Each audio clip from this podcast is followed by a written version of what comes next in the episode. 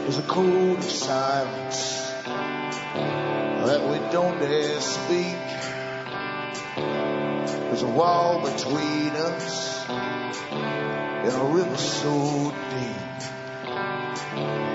We keep pretending that there's nothing wrong. There's a code of silence and it can't go on.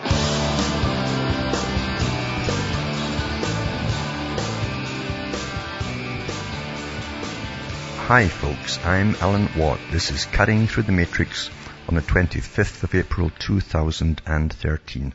I always suggest at the beginning that people should make good use of the website cuttingthroughthematrix.com while it's still there. And because I'm getting hacked all the time and lots of problems too with ExploreNet and all the rest of it, even though it's supposed to be a new deal which actually gives me half the speed. That's progress for you. That's what happens when you do these kind of broadcasts. But anyway, make sure you can use cuttingthroughmatrix.com. Lots of information where I go through the system and the history of the big boys who set up their global structure a long time ago to take over all of the world's resources, including human resources. That's you. Your food, your water, all minerals, all gold, all silver, all production metals, and so on, uranium, you name it, all the stuff that's out there, food the lot, as I say, is to be taken over by them, because even farming, instead, is too important to be left to farmers. And of course, what they mean is that they plan to bring in a planned society. And that's what all your United Nations meetings are about, with the various charters you sign, like the Earth Charter, etc., Agenda 21, and Millennial Project, all the stuff that all your top elected people are signing quite happily. They've already done it, by the way, the latest round. And Agenda 21 is really on the go across the whole planet. And while they, again, when they want you to go to war, they always bring back the national flag, which they've forgotten for an awful long time as we've been global. And then, of course, once the wars are over, they bring back globalism again, and you go back to this vagueness called globalism. It's all worked out that way, because it's professionals, psychologists, neurologists, neuroscientists, behaviorists, all work together to make sure that your mind is pretty well controlled. And it is too, because we only get the authorized venues from the media, authorized media to get through to our brains, basically, to give us our desired opinions and authorized opinions, which most folk download quite happily, never thinking about it. So I go through the history of the foundations, tax-free foundations that form the parallel government. The same one that Maggie Thatcher joined when she left politics. She talked about it openly. She joined it, the Royal Institute of International Affairs, a private organization set up by the wealthiest people on the planet at the time 100 years ago to do this very job. Remember too, you're the audience that bring me to you. You can help me go along by getting the books and discs, hopefully, at cuttingthroughmatrix.com. And from the US to Canada, don't forget you can still use personal checks or international postal money orders. Or you can send cash or use PayPal.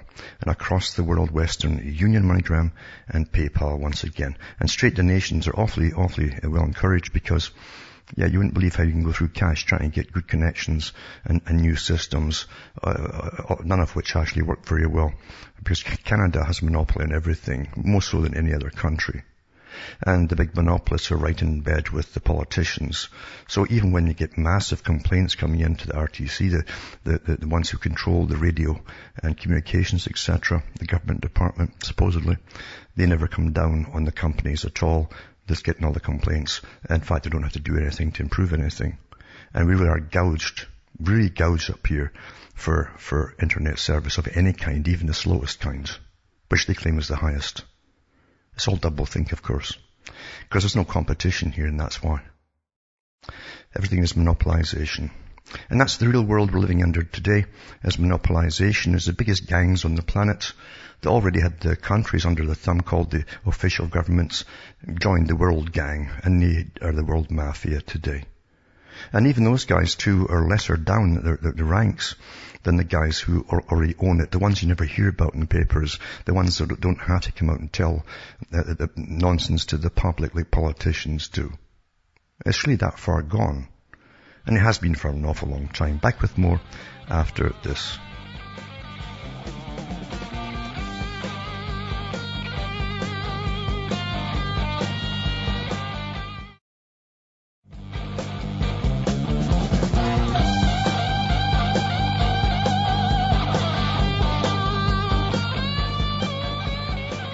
Hi folks, we're back cutting through the matrix, and I've talked about George Orwell many times because he certainly put it on the line, and it set his life on the line, in fact, literally, when he came out with a couple of his books to, in a tongue-in-cheek way, an accepted way, get the idea across that the world is run by chronology, basically, as I call it, chronology, where science is used and behaviorism is used and so on. And anthropologists are always involved to do with social changes in societies, etc., cultural changes, social changes, and how we are conditioned along the way by the powers that be to believe what we're told.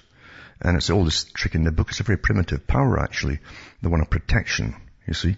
Because at one time you lived in a small tribe, then protection was all important. And it was quite simple to see who the enemies were, especially when they attacked you, because they'd attack all of you. It's different today when you've got these governments that are halfway across the world, it seems. And in the case of the European Union, in some countries it still actually is. And it seems so far remote. So when they come out with their big stories about war and protecting you, you often wonder what's going on. It's just too far, too distant to comprehend. It's not a little tribal village anymore, you see. But the instincts are still there. So the first thing they have to do in war is to try and get the public on board. Public opinion must be swayed to be on board for the war. It doesn't matter what it's about. It doesn't matter what it's for who it's with, as long as you get the public opinion on board with you. And that's a fine art. It's a special art, and it's very easy to do today. It's done all the time, in fact. But we'll also today have the attitude of the public. You're so dumbed down by incredible barrages of just data, information that really has nothing to do with them, and lots of trivia that they can't tell fact from fiction. They have come to accept, without someone saying it to them, that there are special folk above them that come out of special rooms who are always up there protecting them. And they must be very, very special and very intelligent and so on, because you never meet them, but they will seem to bring it off in the end, one way or another. So it's very easy to control whole nations today. And I've mentioned before from the ancient histories of Greece, where even Plato went through so many of the techniques and the formulas of getting folk ready for war, getting public opinion created, of creating a proper managerial class. And he had the guardian class ruling his republic, as he called it, and believed the guardian class, who all interbred, by the way, because he really believed in selective breeding, special breeding. Then you'd have your military warrior class of men and women eventually, and now we have that today. And then you'd breed all the low ones down below, all the people who actually produce things to keep everybody alive, farmers and etc. You'd breed them for their work, including their height, literally. If you need big guys to pick apple trees, you'd breed them with a tall woman. And this is discussed thousands of years ago. Today it's into genetics, of course, and how to alter our genes. And that's a advanced art today. It's very easy to do, and it's actually been happening for a long time, visibly actually, in the populations since the early 1960s. The shape of the public are changing. The actual shapes or frames are changing. And of course, they're going sterile faster too. That's all to do with tinkering with us through food and various other techniques. Now, war is a great thing, as I say, to get everybody on board and into massive debt, which of course they never think about at the time. That's the public, that is. And they pull out national flags, and people see the trigger phrases that you've been conditioned with in school in certain countries. The US has probably more than any other country. And they react in a Pavlovian fashion of sudden patriotism and pride. And it always seems to work. And that's basic indoctrination. It works awfully well. But George Orwell, getting back to him, he talked about this, and in his book 1984, when he used to meet his girlfriend, and they'd sneak away to meet together because it was taboo. It was not done the thing, basically, in his particular class, as a managerial class. And he used to meet her, and he says, in some ways, she, as Julia, was far more acute than Winston, and far less susceptible to party propaganda. Once, when he happened in some connection to mention the war against Eurasia, she startled him by saying casually that, in her opinion, the war was not happening. The rocket bombs which fell daily in London were probably fired by the government, their own government, of Oceania itself, just to keep people frightened. This was an idea that had literally never occurred to him. And of course I've mentioned the movie Brazil too, a kind of comical movie, but it also has all that stuff in it of bombs going off everywhere quite naturally, and they never catch the culprits because the government's behind it. It's a great scenario. Create the fear, and the abused, that's all of you, will turn to government, the abuser, to help you. That's an old trick of those who know how to abuse. And it works every time. But always keep that in mind, so that, and believe you me, nothing is dirty enough not to do when the end justifies the means. What's a few hundred casualties even, or a few thousand casualties to get a main war through, where the big boys that live in your countries, or perhaps even don't, only sometimes they live in your countries, can go across the world and plunder once it's all the land is captured from your supposed sudden enemies. So you have legal plundering today, very legal plundering. In the old days, it was quite as admitted to. Today, we're taught that we're somehow civilized and above board and all that. But the number ever tells you what's really happening to all the oil fields, and that just gets plundered. Who gets them? Once in a while, some of the papers will get something out there, but most folk don't ask the question. So they're quite happy that the big fear mechanism has gone back to a kind of dull alert, as opposed to a bright orange or whatever. And they're quite happy. It's all psychology, as I say. And here's an example here now.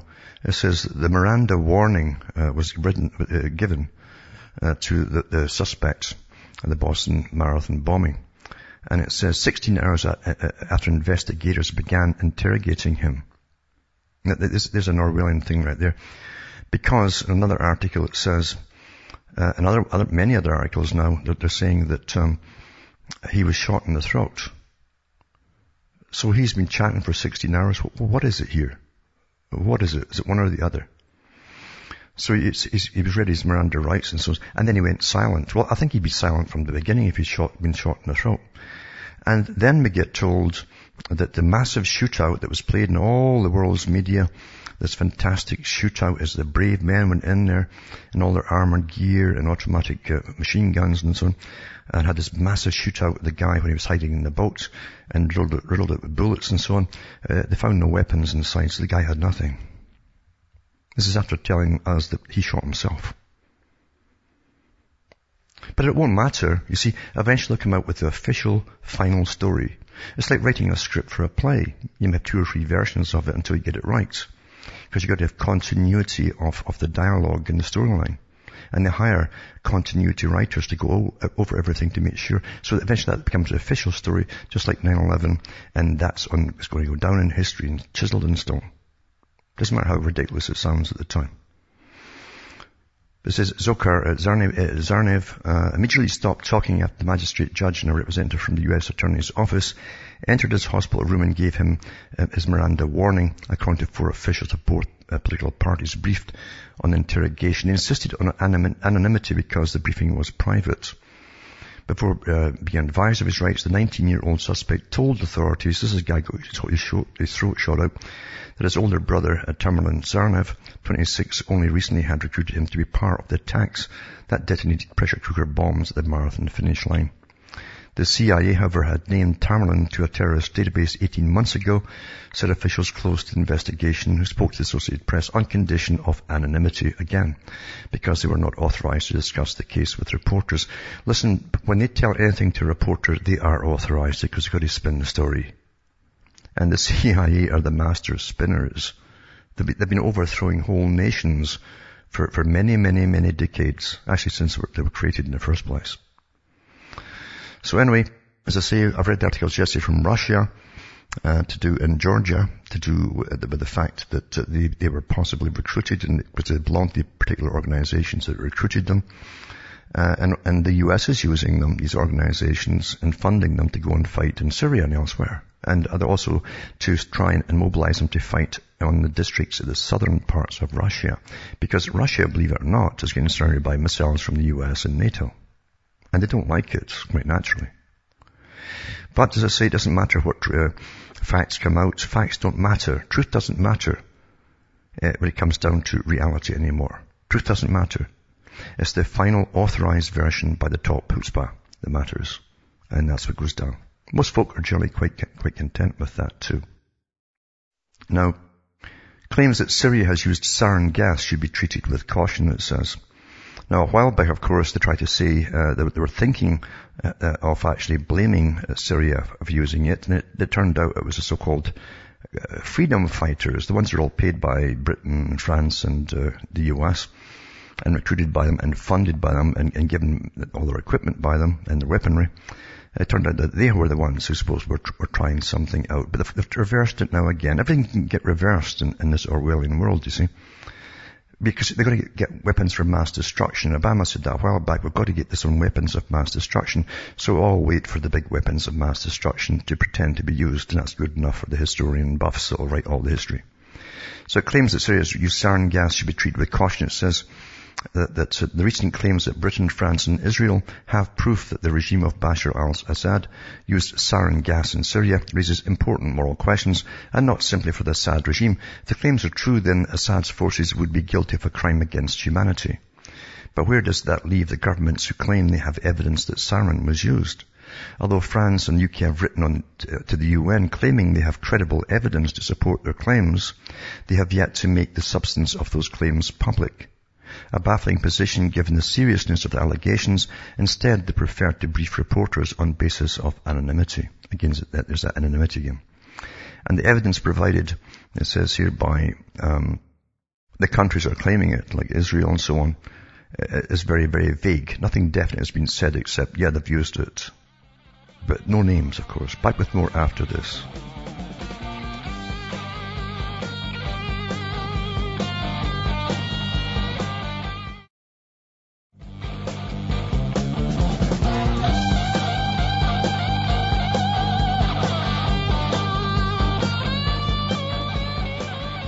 Hi folks, we're back, Cutting Through the Matrix, talking about this claim that the Syrian government has used gas on people, and there's no evidence at all, but it's good enough for the public. As long as you have enough people saying it has happened, it's good enough for the public, and just to try and justify what they call the good war. And we know that the good war was an old term, but it was used with the neocons before they had their war and got the whole ball of wax going. And they had to make sure that the public believed that everything that happened at 9/11 was official. They said that there was gospel truth and so on, and that it was literally the black hats against the white hats and so on. As clear-cut as that. A very simple script. And again, propaganda has to be simple. That's what they always tell you.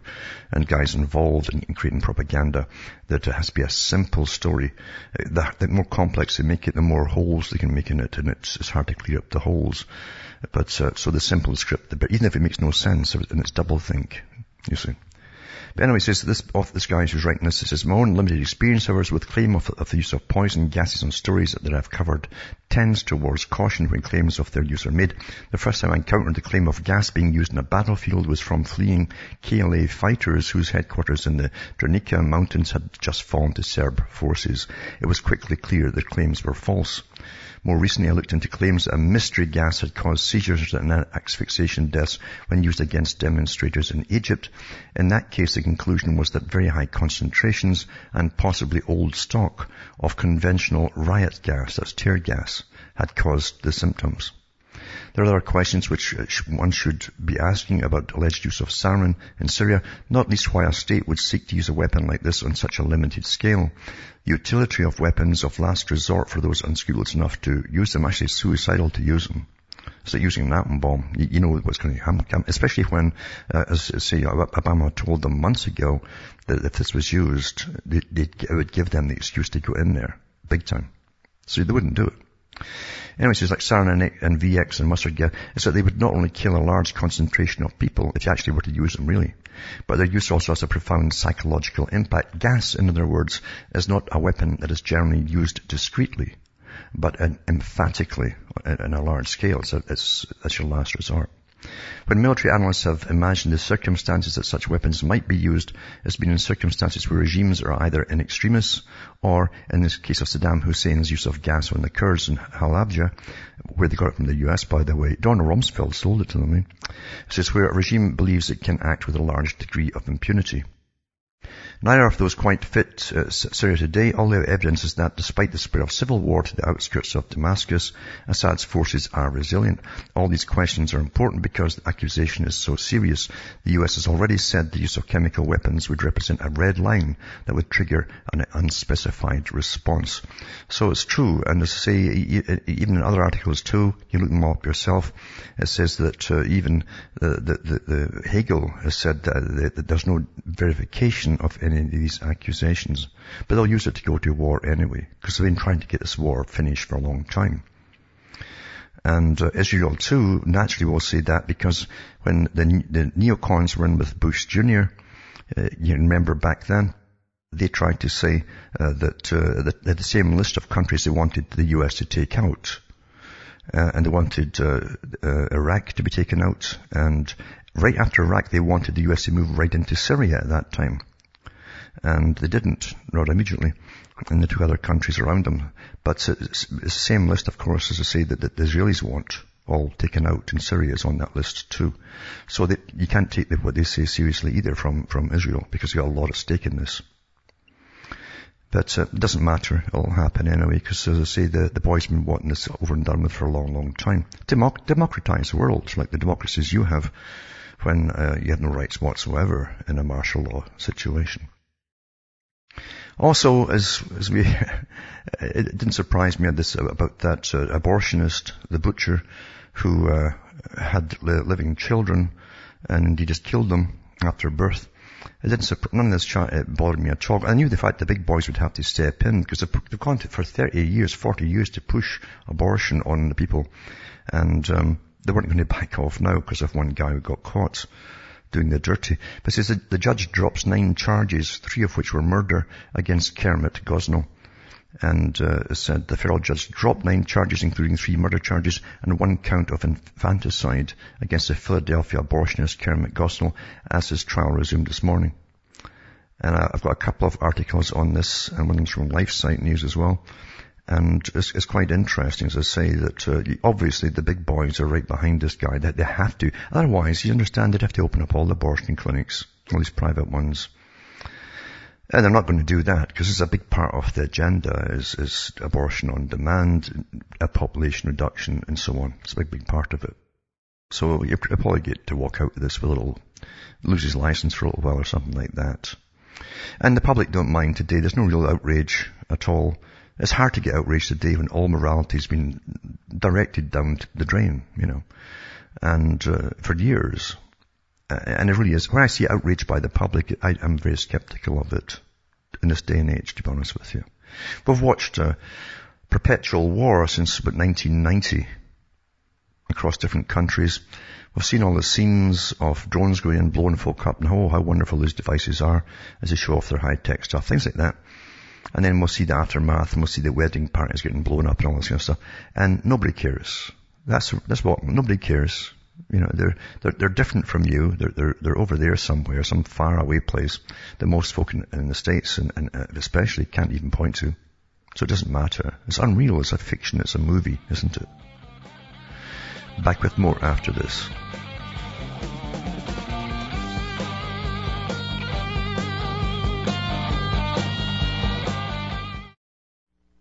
You're listening to the Republic Broadcasting Network, because you can handle the truth.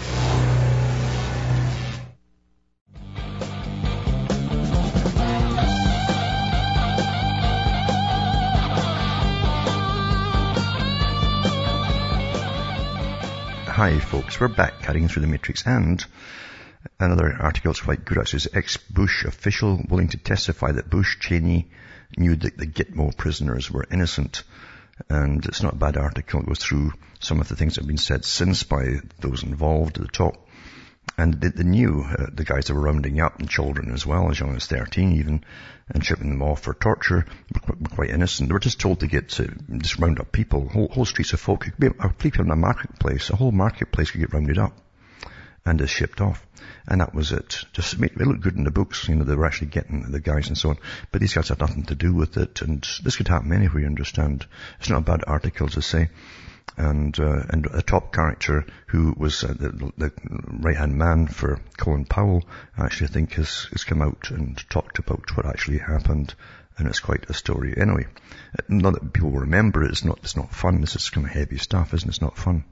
And you're all being taught to be egocentric and, you know, always avoid bad news. Also too, it's wonderful how they use the same script.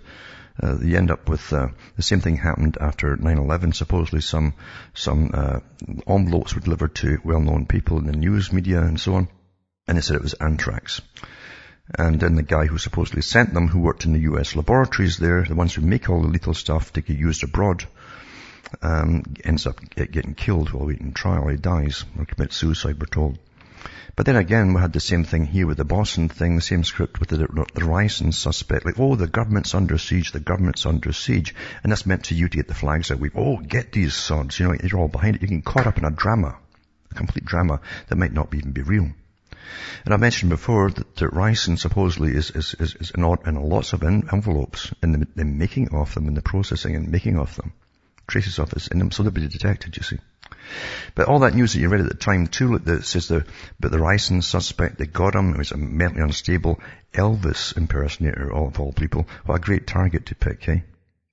And it says that he's been released from jail. And it says the Mississippi man charged with sending poison letters to President Barack Obama, a U.S. senator and state judge, was released from jail Tuesday. Federal officials said, though, the reason for the release wasn't immediately clear. Well, they would not have released him if he'd done it. It said Jeff Woodfin, chief deputy with the U.S. Marshal Service in Oxford, Mississippi, said suspect Paul Kevin Curtis had been released from custody, though Woodfin said he doesn't know if there were any conditions on the release. Nobody knows anything, eh? That's involved with anything anyway. They don't know. That's what they tell all of us. We don't know anything. The development comes less than 2 hours after officials cancelled a detention and preliminary hearing without explaining the reason for the change. So they cancelled the detention and the hearing. Cancelled it. His lawyer, Christie McCoy, who's been pushing for the charges to be dropped, said in a text message Tuesday that she could only confirm that her client has been released. And he's with his family. And says McCoy has said that there's a news conference scheduled for 5 p.m.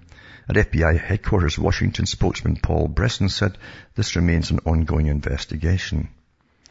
Anyway, they went into his home and the whole bit and ransacked everything and took traces of everything. There's no trace of any ricin anywhere in the place. But not when you heard it in the news when it first broke out. Oh, they've got him. Oh, see, it's like the old Reds under the bed scare. Now it's terrorists under every bed too. Everywhere, you know. Especially when the government needs them, that they're right there. Doesn't matter if they subsequently release them. Doesn't matter. See, the initial imprinting under emotion and stress is what stays in the mind. It has the effect. They teach them in psychological warfare, these techniques. It's an initial announcement that gets everybody, that gets embedded in the folks' brains. And banks may seek a quick end to the EU's LIBOR probe. It says, banks under investigation as part of the European Union probe into the manipulation of benchmark interest rates. Meaning, see, understand the whole banking system for centuries has been a big, organized crime affair. That's all it is, folks. It's not called crime because, you see, it got official status, legal status to exist. So you can give criminals and people who have got criminal minds legal status to run your countries. We did that with the banks first of all. Even though they've ripped off countries at least twice a century, often more. That's a standard record. But it says including LIBOR, it may favour a speedy decision from regulators, the EU's top antitrust regulator has said. I tend to think that the parties involved are also interested in a quick decision, he said. The EU is pushing to fine banks before the end of the year for attempting, they didn't attempt, they did fix benchmark interest rates tied to the euro and the yen currencies. This is two people familiar with investigations said this month that several banks want to resolve the antitrust probe and may negotiate for a settlement as early as October. This is if the parties are not putting obstacles and dragging their feet more than the normal attitude of those being investigated by the Cartel Authority. Maybe the first decisions of the first investigation with LIBOR can take place at the end of the year, the start of next year, Almunia said. This is Barclays, Deutsche Bank, AG, UBS, AG and Royal Bank of Scotland Group are amongst banks and brokerages that have been quizzed by the EU about manipulation of lending rates that may have helped them and others generate profits from derivative trades. Of course they did it. This is Almunia, who previously described the fixing of the London's interbank offered rate as quite shocking and has warned that any fines would not be €1. He said it's also for probing the possible raising of the Swiss franc LIBOR rate as well. The EU is treating the collusion as a price-fixing cartel that can be punished under its antitrust rules. This means fines can be as much as 10% of a company's yearly global revenue and are based on its annual sales in a market where it tried to fix prices. And as authorities rarely impose the maximum. UK Financial Conduct Authority, previously known as the Financial Services Authority, started looking into manipulation of LIBOR in 2009 after the CFTC requested its assistance the prior year. And it says the British agency opened a formal investigation of that rate in 2010, leading to Barclays, UBS and Royal Bank of Scotland Group being fined more than $2.5 billion over the past 12 months for raising the LIBOR, a global benchmark for $300 trillion of securities. $300 trillion. Well, you understand those who end up in money and working in money is what they call a science, are the biggest crooks out there because they see all the loopholes. They see the advantages of where they can use it. And they naturally all work together like a big gang. So anyway, that's that one. Also, Battery Hen Britain. Now, at one time, Britain had a massive death rate during the industrial era. Benjamin Franklin talked about it too. When he saw the folk coming out of shoe factories, hundreds of them coming out of these shoe factories, all barefooted, that they were the workers. And they lived in cold houses, they couldn't afford coal, and the death rate was massively high. And folk don't know too that the old plague carts that they used to use times of plague were also carried on right through the Industrial Revolution, right up into the 20th century at the top, in some places, and it was bring out your dad, because the death rate was so high. They were fed minimum, they had a minimum of food, they couldn't afford food, all their money went to rents and so on, and they worked 16-hour days minimum. That's called civilization and progress, you understand. And then, of course, in the 20th century, they had a big push, especially during and after World War II, to improve the sanitary conditions. And that's really what brought disease down too. Better food for a little while. Not the greatest of food, but better than ever had before. And also homes they could actually live in with some room, because you need room and air and all the rest of it.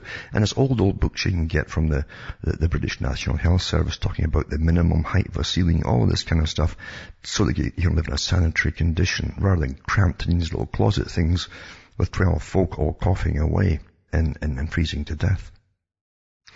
So they're going back to the old way. Now it says, Battery Hen Britain. Britons now live in the smallest homes in Western Europe, with the average one-bed new build the same size as a tube carriage.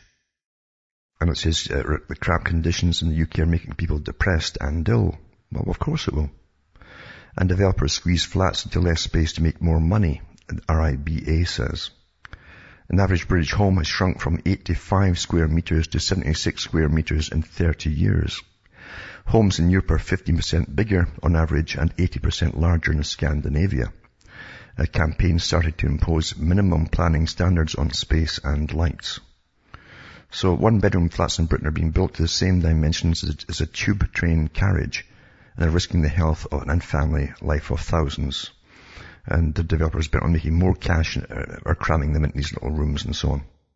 It means that many are living in the same area taken by a Jubilee Line carriage in London, leaving residents to suffer in miserable, cramped, dark homes, according to Kevin McLeod, star of Grand Designs, it says. Overall, the average UK home is now 76 square metres, 10% smaller than 30 years ago, making British properties the tiniest in Western Europe. By the way, that ties in too with what they call the spare room tax, as they have people who have hit hard times and they're on unemployment or welfare. And if you've got an extra room there, doesn't matter if it's a little closet, they're going to cut your benefits for having that, or else you move into another small place yourself. Yet we're living in progress. This is progress, folks, as they call it. Child hunger is exploding in Greece, it says, and 14 signs that it's starting to happen in America too. And that the world is heading into a horrific economic nightmare. It's all planned that way. And an inordinate amount of suffering is going to fall on children and so on. If you want to get an idea of what America is going to look like in the not-too-distant future, just check out what's happening in Greece. At this point, Greece is experiencing a full-blown economic depression. And this is the author wrote about previously. The unemployment rate in Greece has now risen to 27%, which is much higher than the peak unemployment rates that the US economy experienced during the Great Depression of the 1930s. I think there's about 6 million now unemployed folk. There are more. And there's another article too about the fact that the Greeks are now flooding out. They call it the brain drain.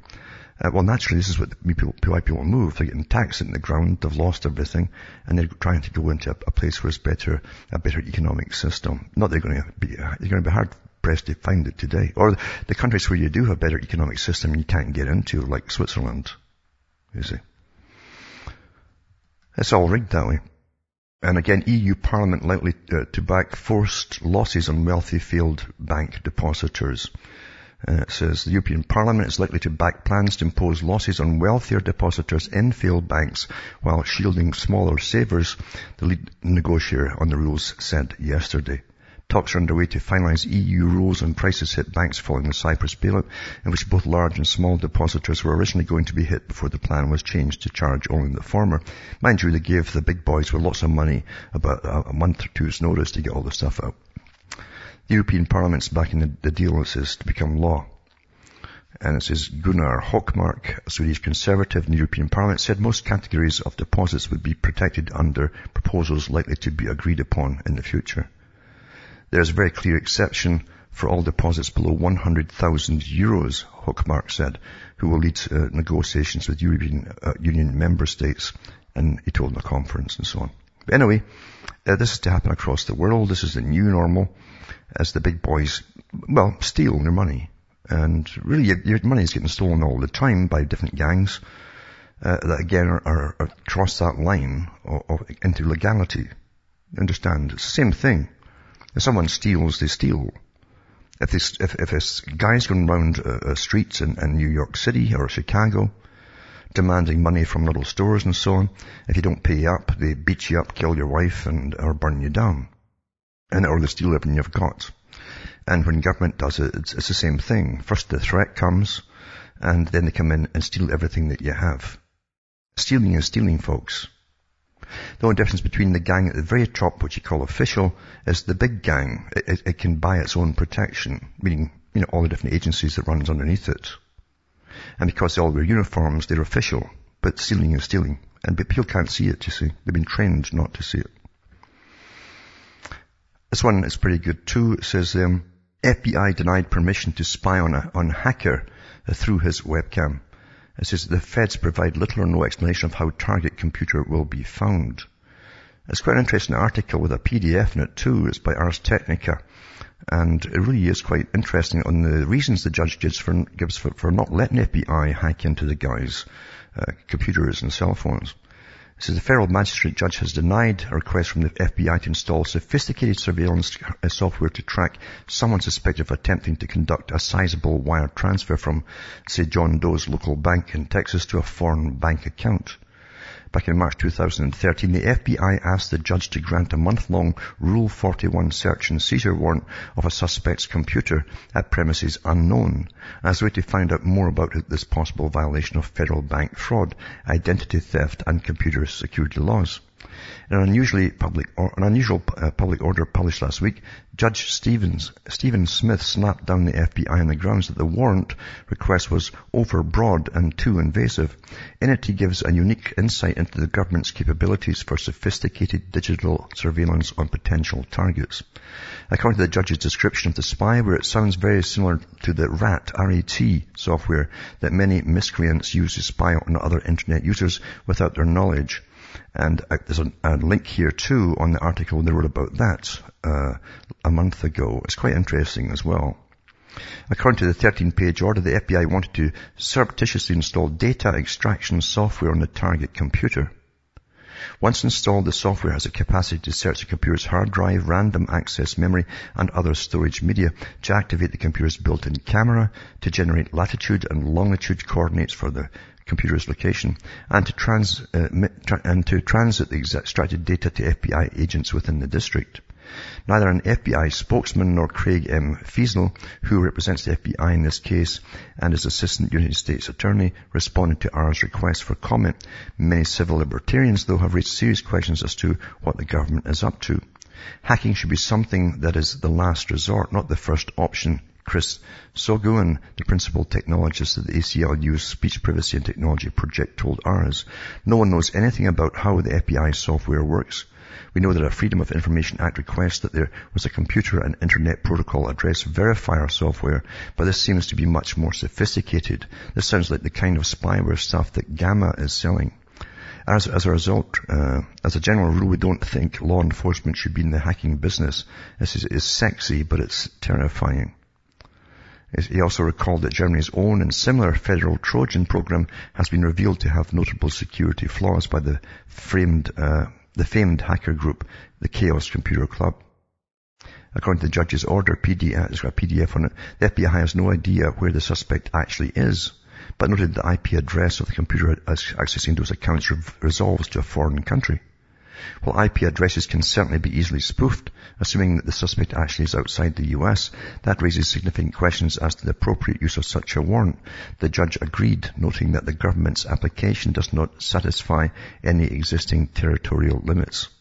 Further, the judge cited the government's failure to meet the Fourth Amendment's requirement of place to be searched and the person or things to be seized.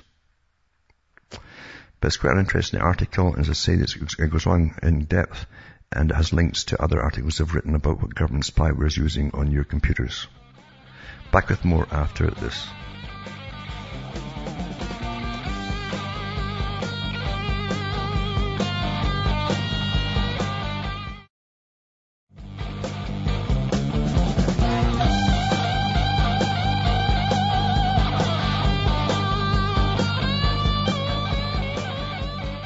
Folks, we're back. And years ago I mentioned when it came out that Japan and some countries were growing these massive bubble botany places, basically, to grow vegetables where no one could get in without wearing all this almost biowarfare equipment and so on. They didn't want a bug getting in there of any kind whatsoever.